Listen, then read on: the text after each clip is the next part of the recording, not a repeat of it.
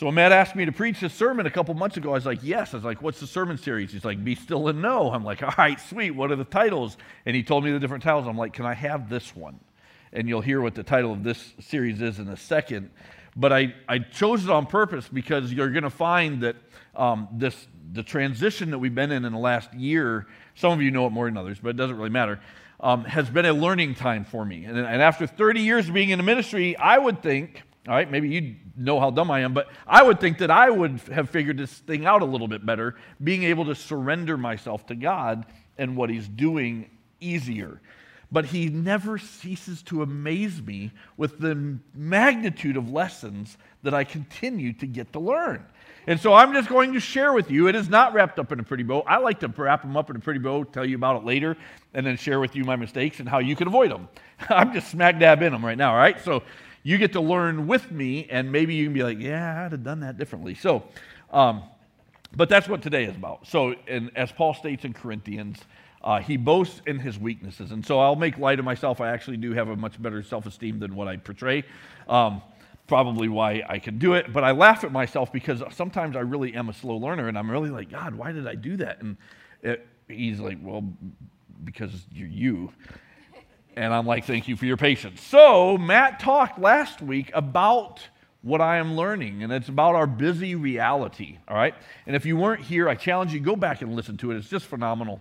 Um, but there, in the, in the process, I think, I just want to summarize it by one of the, the illustrations that he was giving. I don't remember the doctor's name, but he equated the fact that our, our busyness, we could work a six day, 12 hour week and it wouldn't hurt us. And that would fall in line very much with the scriptures and how God worked six days.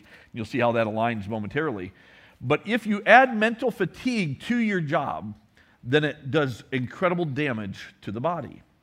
And so, if we understand what Christ came to do in our lives, and as we continue to move forward in this message this morning, if you, if you weren't here, you really got to go back because Matt unpacked a lot more than just that statement.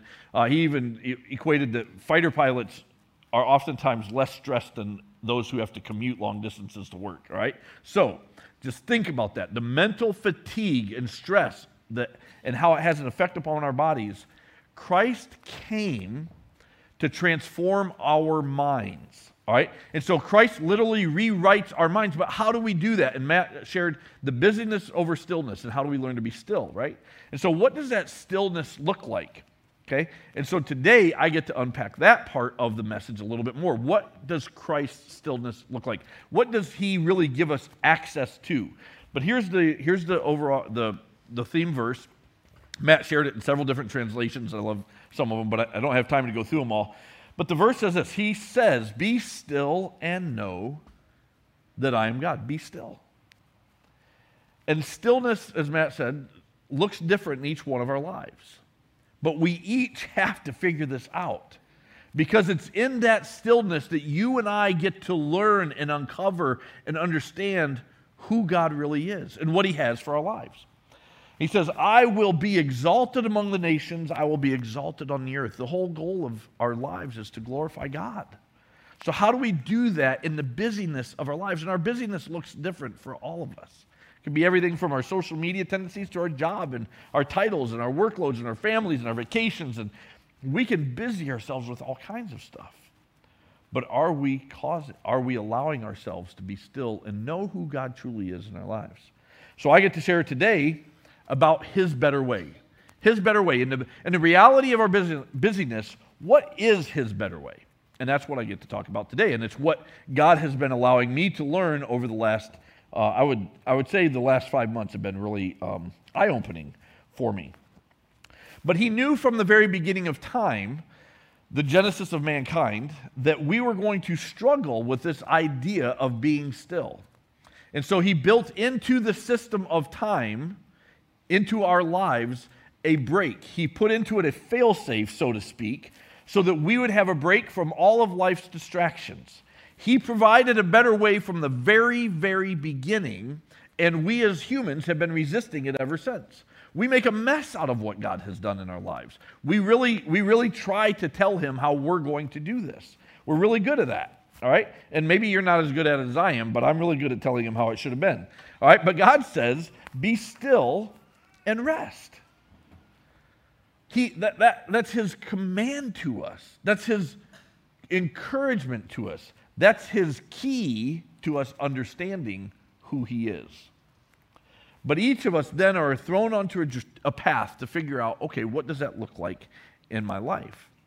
So, according to the scriptures that we just read in Psalms, if you keep reading that psalm, it says, In the midst of the wars, in the midst of the, the lack of peace, in the midst of the unjust society that they were living in, and the Israelites were living in a horribly unjust society. In the midst of all of that, God says, I will be the one to break the bow. I will be the one to burn the shield. I will be the one to bring peace. So ultimately, as we begin to look at this idea of stillness and rest, the reality is it's peace. It's peace that comes in the midst of Christ. It's peace that comes in the midst of busyness. But we've got to understand how does Christ really provide that? We need to understand what does that really look like in our lives. And the older I get, the more I just become impressed with we have to understand what God did in the book of Genesis.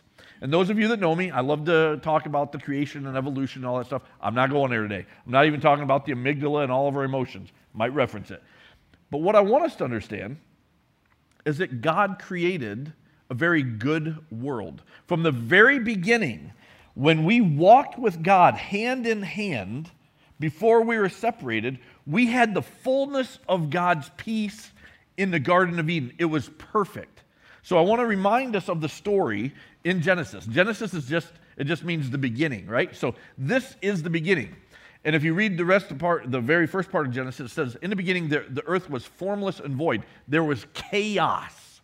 And that's ultimately what Matt was talking about. In our minds, when we're busy, there's chaos in our minds. He was saying how he can't even go to sleep at nights at times. Why? Well, because there's chaos up there in that mind, right? So your body could be at rest, but our minds could be going a thousand miles an hour. How do we bring it to stillness? So God says, God looked over all that he had made. All right, this, and he and he saw that it was very good. There was, after everything that he did, everything was very, very good. And evening passed and morning came. That, that's like sun up, sun down, 24 hours. Anyways, I didn't say, I, I said I wasn't going to talk about it. So, anyways, marking the sixth day. All right. So then we keep going. So the creation of the heavens and the earth and everything in them was completed in six days. On the seventh day, God had finished his work of creation. So he rested from all of his work. Six days of work, one day of rest. Keep going. And God blessed that seventh day, and he declared it holy because it was the day when he rested from all the work of creation. This is the account of the creation of the heavens and the earth when the Lord God made the earth and the heavens. And at that point in time, as God worked those six days, he built into the system of work this idea of rest. God didn't need rest. And we're going to see what does Jesus say about this idea of rest. When God set it apart, he set apart an entire day. All right, work 6, rest 1. And I'm and I'm declaring that day holy for you. Hmm. So, what does that really mean? We get it. That's the what. The what is the rest. All right. The what is the stillness. The what is the is is that. The why. Why did he do it? Is the important part for us to understand, so that we can want what he gives to us. Because if we don't want it, if you don't want something, you're never going to try and get it. You have to want what God has given to us if you're ever going to experience it. All right? So we keep going through the scriptures, and uh, as God stated this command, he repeats this idea of rest over and over and over again. Over and over and over again. In fact, he makes it one of the Ten Commandments in Exodus 20. All right? Exodus 28 through 11 says this Remember to observe the Sabbath by keeping it holy. You have six days each week for your ordinary work. You have six days each week for your ordinary, busy reality. But the seventh day, that's a Sabbath day of rest, dedicated to the Lord your God. And on that day, no one in your household may do any work, any of your busy reality. This includes you, your sons, your daughters, your male and female servants, your livestock, and any foreigners living among you. For in six days the Lord made the heavens, the earth, the sea, and everything in them but on the seventh day, he rested. And that is why the Lord blessed the Sabbath and set it apart as holy. Hmm. Okay, so it's a command.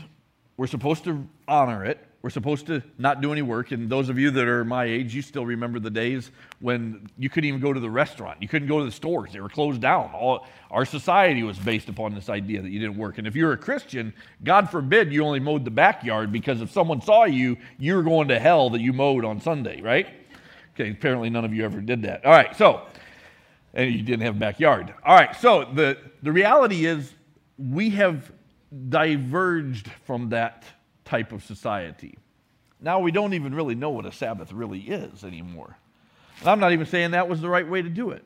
Because Jesus comes in, because the Pharisees would have been the law keepers of you mowing on Sunday. That's just the best analogy that we can have today, right? He tells the Pharisees this He said unto them, The Sabbath was made for man. Okay, this is Jesus talking to you and to me. This is getting to the heart of the why. The Sabbath was made for man, not man for the Sabbath. So the Son of Man is Lord even of the Sabbath. In that moment, when Jesus declared that he is, his authority is higher than the Ten Commandments, the Pharisees were irate. He just declared that his word was stronger and more powerful than the word of Moses.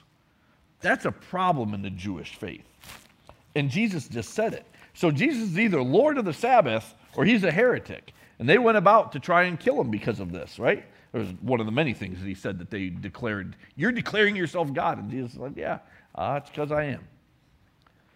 It's what he did. And he said, In this moment, when I want you to understand this idea of rest, this idea of Sabbath, he says, I get to declare what it's about. And when we did this, when God and I set this into place, it was for you. Huh. So when we look at the idea of the Ten Commandments, the scriptures are all about mankind's relationship with God and others. All right?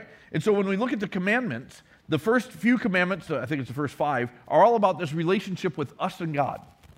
And he tells us how that relationship, don't put any other gods before him, don't, uh, and, and when, you, when you look at those, you identify, okay, that's how I, my, I should relate to God. Then you have this idea of rest. All the self help books, those of you that know me know that I love the Enneagram. It's just a tool to help us understand ourselves. But this is a command, right? The day of rest.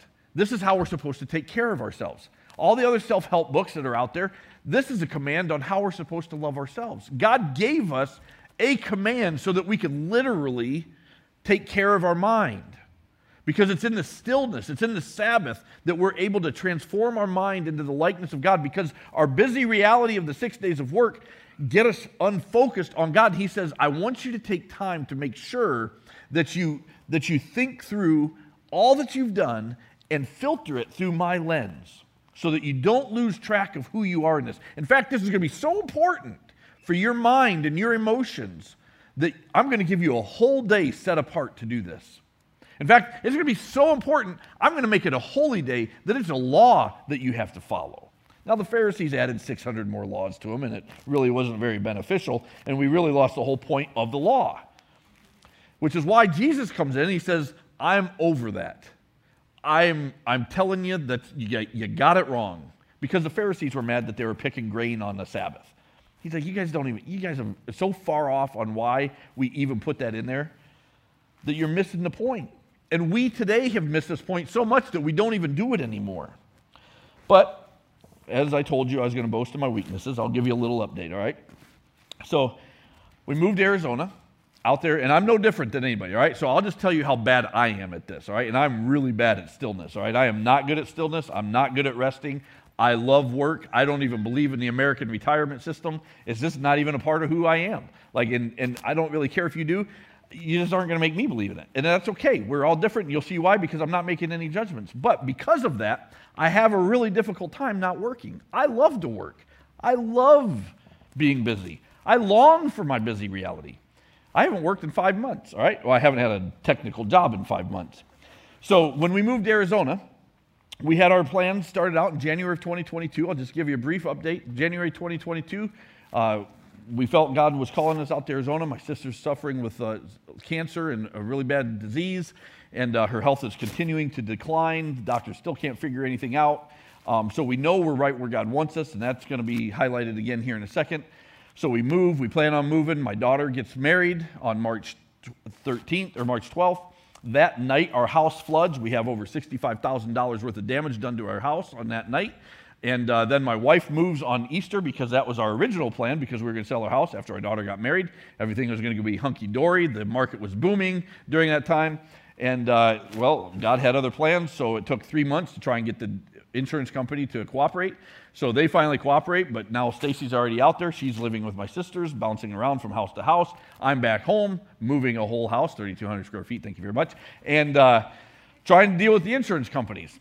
Starting up a job, I work in a job where I believe God had provided for us all.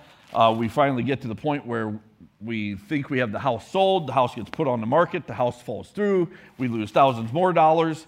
Uh, it's just a mess. But then by that point in time, the house falling through, we had already scheduled to move. I've already got the moving truck on its way out there. We still didn't have it when we put the moving truck on its way out there. We still didn't have a house to live in. So during that time, I, we had 12 days to find a house before the stuff got there. So we found a rental house. We moved out there. Um, by the time the stuff showed up, I had an address to give them. It was stressful, right? Busy reality. Then we get out there. I'm taking care of my aunt, and uh, I've been taking care of her for eight years virtually and going out there all the time, trying to visit her. Two weeks later, I get out there. I'm like, finally, I can be out here and help take care of her, provide care, make sure she's getting all the care she needs. She dies. So now I'm dealing with the, the estate and all that guy, good stuff. My sister's health continues to decline. Now we're paying two mortgages, and the job that I have that I thought was God's provision, uh, the, the board decides that they're going to take a different route and uh, go in a direction that wasn't me, nor what I signed up for. And I'm like, well, that, that kind of blows chunks. It's not what I'm going to do. And uh, so then, as of January 31st, I have no job. So, and my sister's health continues to decline. And the, mo- the house we moved into, it's a rental, and it had 28. I, I could go on and on and on about all the things that didn't go how they're supposed to go. Just like you, you have your own busy reality. But what I want you to do, and what I really want to do, is I want to highlight God's provision in all of that. I could focus on all the stuff that we lost. I could focus on all the things that have gone wrong. I could focus on all the stressful moments of life. I could focus on all the. Th- I could, and I did. And it was, I haven't, like I told you, I'm, I'm learning this. I'm like, all right, I got to preach a sermon, so I got to learn something, so I give them something good. So God has been thrusting this idea of rest down my throat since January. In fact, one of the things that um, I know is in the realm of, of God's ways in the Jewish world, there's a festival called the Year of Jubilee that I absolutely love. I've thought it was a, it's the most amazing idea and concept ever. In fact, all of Jewish society is based around this year of Jubilee. Every 50 years, your debts are wiped out. Uh, you get a massive reset. Klaus Schwab eat your heart out. And uh, so you get a restart, right? So everything starts over. Your life starts over. Your property values start over. If you have debt, it's wiped out. It's just the most amazing thing ever. I'm like, man, that'd be amazing. And God's like, yeah, Donnie, that's what I just did for you.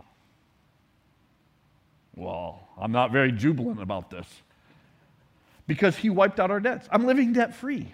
I have I could focus on what I lost, or I could focus on what He provided. Even in the loss, He provided me more than I can possibly imagine. So it's so easy for us to get so distracted by our busy reality. I am such an Israelite whining about what God didn't do instead of celebrating what He did do. I'm like, Lord, why am I so dull? Like, I would be, if you ever read that passage in, in the Bible where Jesus is in the boat with the guys and he goes, Are you guys still that dull? Be like, Yeah. Yep, that's me. Because it's like, how do we get there? It's because when God promises something, and He is He may not have done everything the way I wanted Him to do it, but He hasn't failed on His promises at all. And the one thing that He has been so consistent in, time after time, month after month, week after week, since we moved to Arizona, is He's given us an incredible peace that we know that we are right where God wants us. Hasn't been a time where I've doubted that. Now, there have been many times where I've been frustrated to the nth degree with God. Because I'm like, God, why would you do this again? He's like, What do you mean again? I'm giving you everything. He even gave, I, I, don't have a job, but I, I am working with Mission of Hope now. Like, it's, it won't pay the bills. But I get to go around to churches and tell people about Mission of Hope and what's happening in Haiti. And those of you that know me know I absolutely love Mission of Hope.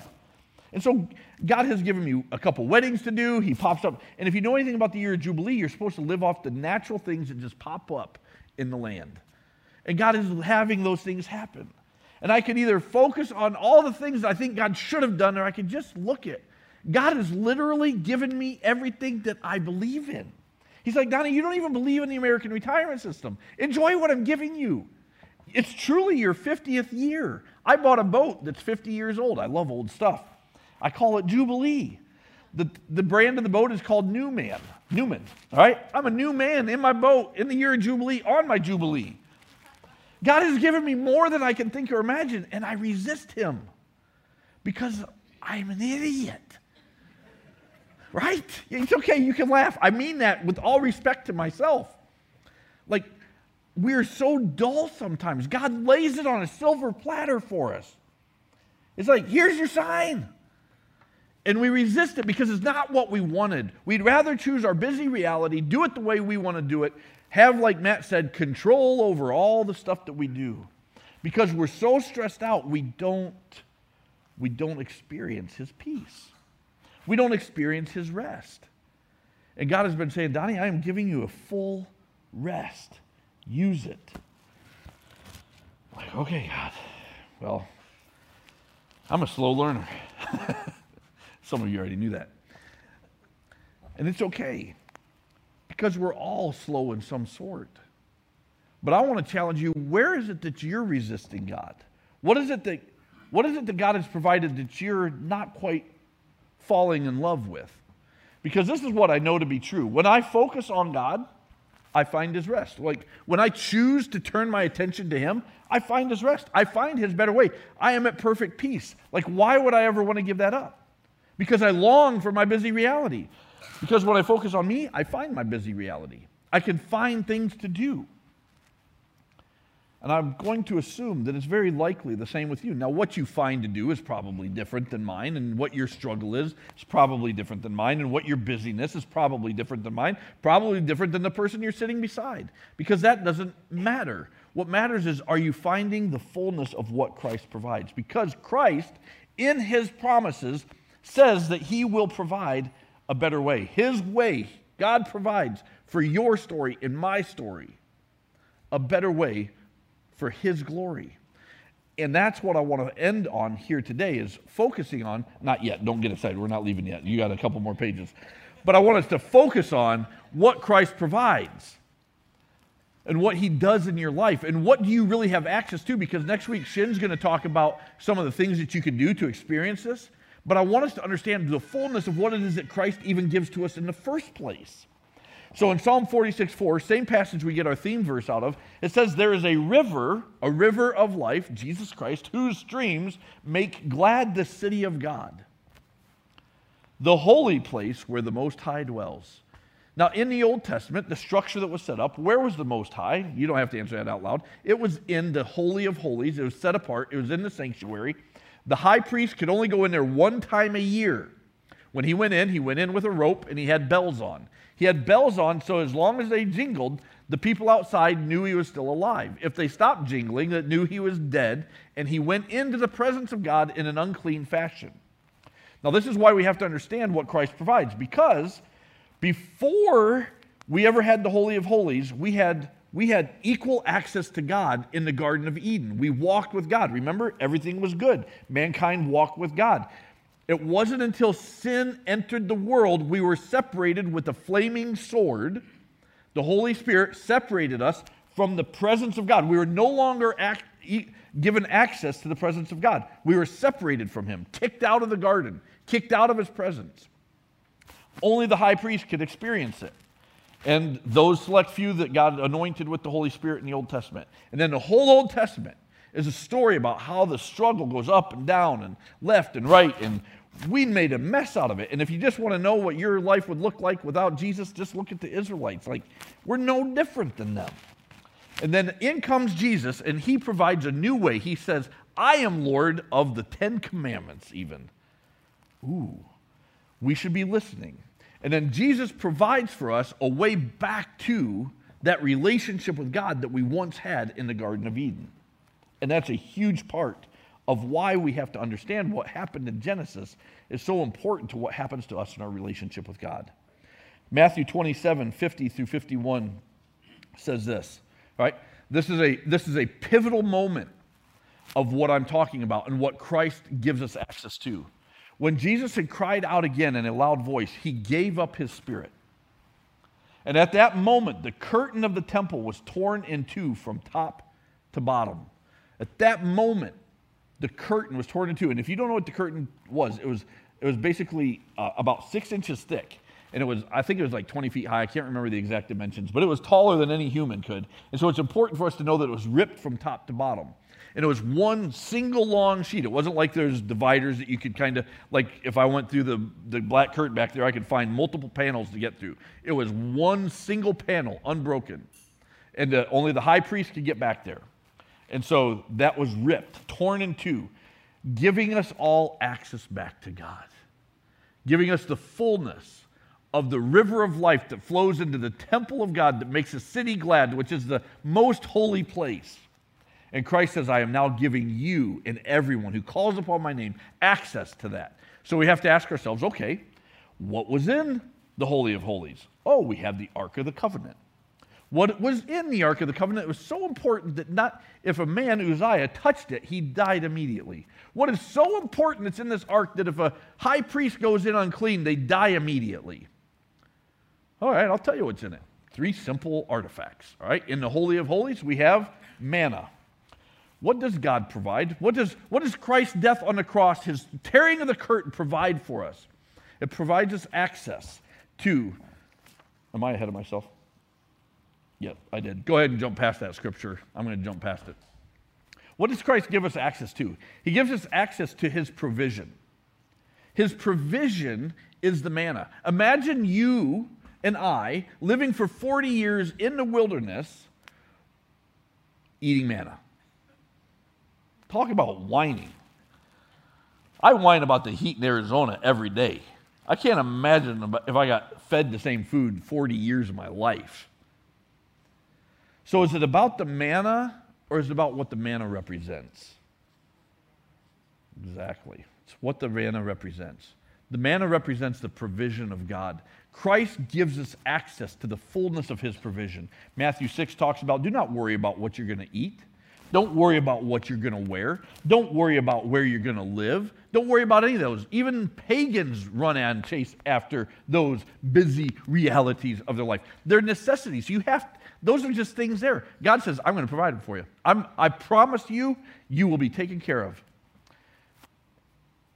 I can attest, God has been more than faithful to pro- providing food and clothing and shelter my entire life. Hmm. All right? So you have access in your busy reality to his full provision. You don't have to worry about where you're going to work, where you're going to live, what you're going to eat, what you're going to wear. It says that Solomon in all of his glory wasn't even clothed as good as the lilies of the field. And they neither toil nor spin. God has it covered for you. So you have access. And Christ's death on the cross, the veil tearing, gave you access to his full provision. It also gives you access to his identity. Hmm. What's the second? What's one of the other artifacts? We have Aaron's rod. All right, what does Aaron's rod represent? Is it about the fact that we all get a stick that can bud leaves? No. That's not why we can't touch the presence of God. What does that represent? Why is it so important that Christ gave us access to a stick in a box? I mean, when, at the end of the day, that's what the ark was. Was a really ornate box with a couple angels on top of it that nobody could touch and you couldn't see. Why is that so important? What was in it? The rod was Christ's authority, his identity. It said, Aaron, I choose you. You are chosen from amongst the millions of other people, and I choose you to represent me to the people. And the minute, that moment, that the veil tore, God says, I choose you. and I give you my authority. All authority on heaven and earth that I have been granted, I grant to you. You are now my ambassadors. You who call yourselves a follower of Christ, you now represent me on this earth, and you can walk with my authority. You will do greater things than I have ever done because I will give you the authority and the power that rests upon you. I give you my identity. All the keys to the kingdom in heaven have been given to you. Man, if that doesn't rock your world, you don't understand what Jesus did for you. The King of Kings just gave you his identity. Crying out loud, our society can't even figure out if they're a boy or a girl. Yeah, and I don't mean that lightly. I don't mean that because I know some people might have a boy or a girl and struggling whether or not they're a boy or a girl. They don't even know what identity is. Our identity is not wrapped up in our sexuality, but the world wants us to think that it is. Our identity is wrapped up in who Christ is. He says, When I tear that veil, you are no longer representing you, you're representing the King of Kings and the Lord of Lords. And I will give you my spirit. Man, that's powerful. That's what we have access to. He says, I have chosen you from the beginning of time to represent me.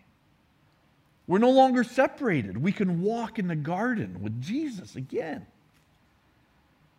When I was at Easter service this, this, uh, this Easter, I'm sitting there in our church that we're going to now. And uh, service is going on, and God just clearly speaks to me. He says, Who are you? Like, I don't know. I don't even have a job. He's like, Who are you? I'm not a pastor. I'm not a CEO. I'm not an executive director. I'm not an executive pastor. I'm nothing. He's like, Who are you? I'm like, I'm a child of the king. My identity wasn't wrapped up in who or what I do, although it's easy in our busy reality to think it is. It's easy to think we're the ones that create our security, it's easy to think we're the ones that worked hard for that. It's easy to think it's my job to earn that money and it's my retirement. Nobody's getting that. I'm the one that did all that hard work. Going to wipe it away like that. Matt read that passage last week.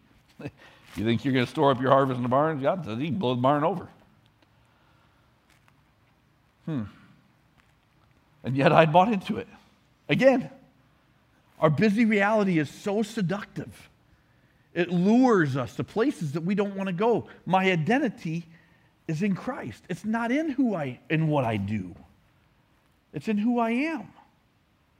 I long for my busy reality. Why don't I long for him? I'm a pastor for 30 years. Oh, you would think I would catch myself a little quicker. Maybe you don't think I would. I would think I would catch myself a little quicker.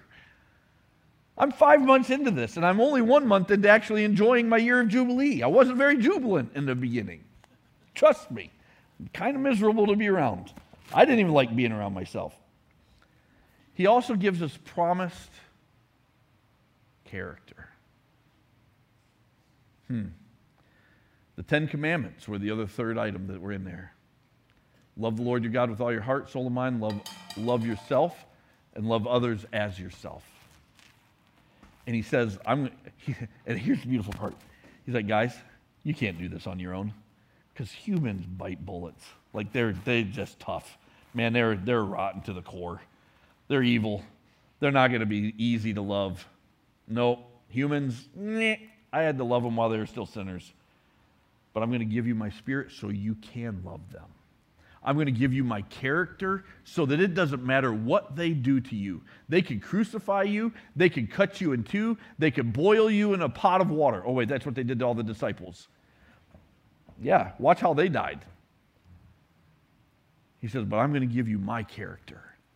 I'm going to give you everything you need to be able to love people the way that I love them. I'm going to give you everything you need so that when you find yourself in your busy reality and you're not trusting God, I'm going to give you everything you need to be able to trust God because I'm giving you my character.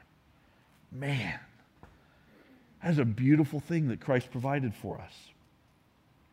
And yet we are we continue to be the great resistors of this great reset. But before you go to that one, just look at what this equals. His perfect peace is what all this brings. So you've been given access to this perfect peace, but yet many times we continue to push him away. And we have to ask ourselves, why do we do that? And maybe you don't. Maybe you maybe you're the epitome of being able to get this down. I am not. I am still working on this. But this is what he's provided. So when you talk about what it is that Christ has provided, when we think about the stillness that God has provided, when we think about the busyness of our lives and, and how it distracts us from the fullness of Christ, no matter what your busyness is, because like Matt said, all of us, it looks different in our lives. But our busyness is a distraction from who God is. This is who God is. This is what Christ provides. And it's only in the stillness that we can know this at a personal level. And when we know this, when we know these things in our heart of hearts, He will bring us that personal peace, that perfect rest that He provides. But we have to be real with ourselves and understand that we are often the great resistors to this great reset in our bodies, in our minds, the transformation. We're the ones that put up the roadblocks from keeping Christ from doing what he promises but it's there for all of us if we choose it. Colossians talks about how this amazing process looks in our lives and why there is no judgment. So if you if you're retired, I'm not making any judgments about retirement. I don't I don't really care. I'm just saying that's not how I personally have lived my life. And trust me, if you don't believe the way I believe, you're not going to be able to live that way. All right? But we are all different. My busyness looks different than your busyness. And this is why I want to end with this passage. In this way, he disarmed the spiritual rulers and authorities, he shamed them publicly. This is talking about an act of war right here. And he's talking, Paul is talking about to the church of Colossus. He's talking about the act of Christ on the cross when he tore the veil and defeated Satan on the cross and he defeated death. What this is, have, what this is alluding to is in that day and age, a king would defeat another country and they would take that king, they would try not to kill him, and then when they would bring him back, they'd bring that opposing king into the victorious country, they would strip him naked, they would tie him in chains or a rope, and they would parade him through the city, and everybody would be hooting and hollering about the fact that now their, this opposing king is now subject to their king. That's what this is talking about. So the King of Kings, the Lord of Lords, Jesus Christ, is now parading about the fact that he is he is more powerful than all the dominions and rulers of this earth. Okay? And he said he shamed them publicly. That was that's what he's referencing by the victory on the cross. So don't, don't, including me, I'm not condemning, don't let anyone condemn you for what you eat. Don't let anyone condemn you for what you drink or for not celebrating certain holy days or new moons or for celebrating certain holy days or new moons or ceremonies or Sabbath days. Don't let anybody condemn you for those. Keep going. For these rules are only shadows, the shadows of the why. Remember, at, you've got to ask yourself the why. Why is it there? Of the reality yet to come. And Christ Himself is that reality because He is Lord over all of it. He is the reality. He is the one. He has provided a way to your stillness. You just have to choose it. But the, the reality is, some of you in here may not have chosen it yet. Here's what I want to end with your busy reality could be keeping you from his better way. Your busy reality could be keeping you from his better way. I don't know. I don't know what's happening in your life. I shared with you mine. I shared with you my busy reality. And it certainly has kept me from experiencing the fullness of God at times. And then I get my life, my head straight, and then it goes again, and then I get my head straight, and then it goes again, and then I have to get my head straight again. And I think I'm good right now. I've been good for about the last month. But my wife isn't here. She's watching us online. She would tell you, yeah, he wasn't doing the best when this was all going on. I wasn't. And it, and I get it. Like, we have difficulties. Our busy reality is quite distracting.